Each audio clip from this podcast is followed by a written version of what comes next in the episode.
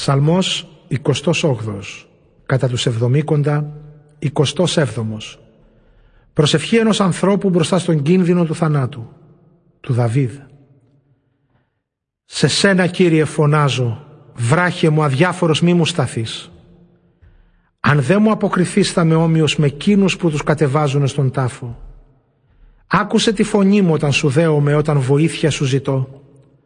Όταν τα χέρια μου υψώνω στον Άγιο σου ναό μη με πάρεις και μένα μαζί με τους ασεβείς, με όσους πράττουν την ανομία, που φιλικά μιλάνε στον πλησίον τους, μα έχουν στην καρδιά τους την κακία.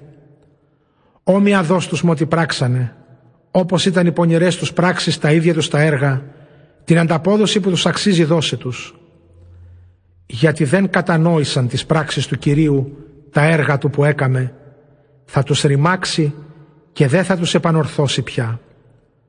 Ευλογημένος να είναι ο Κύριος που άκουσε της δέησής μου τη φωνή.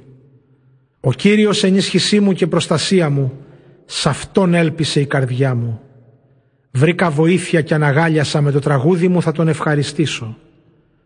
Ο Κύριος είναι του λαού του δύναμη και εγγυητής αυτός της σωτηρίας του εκλεκτού του. Σώσε Κύριε το λαό σου και τους δικούς σου ευλόγησε. Γίνε τους οδηγός και δείχνε τους αιώνια το δρόμο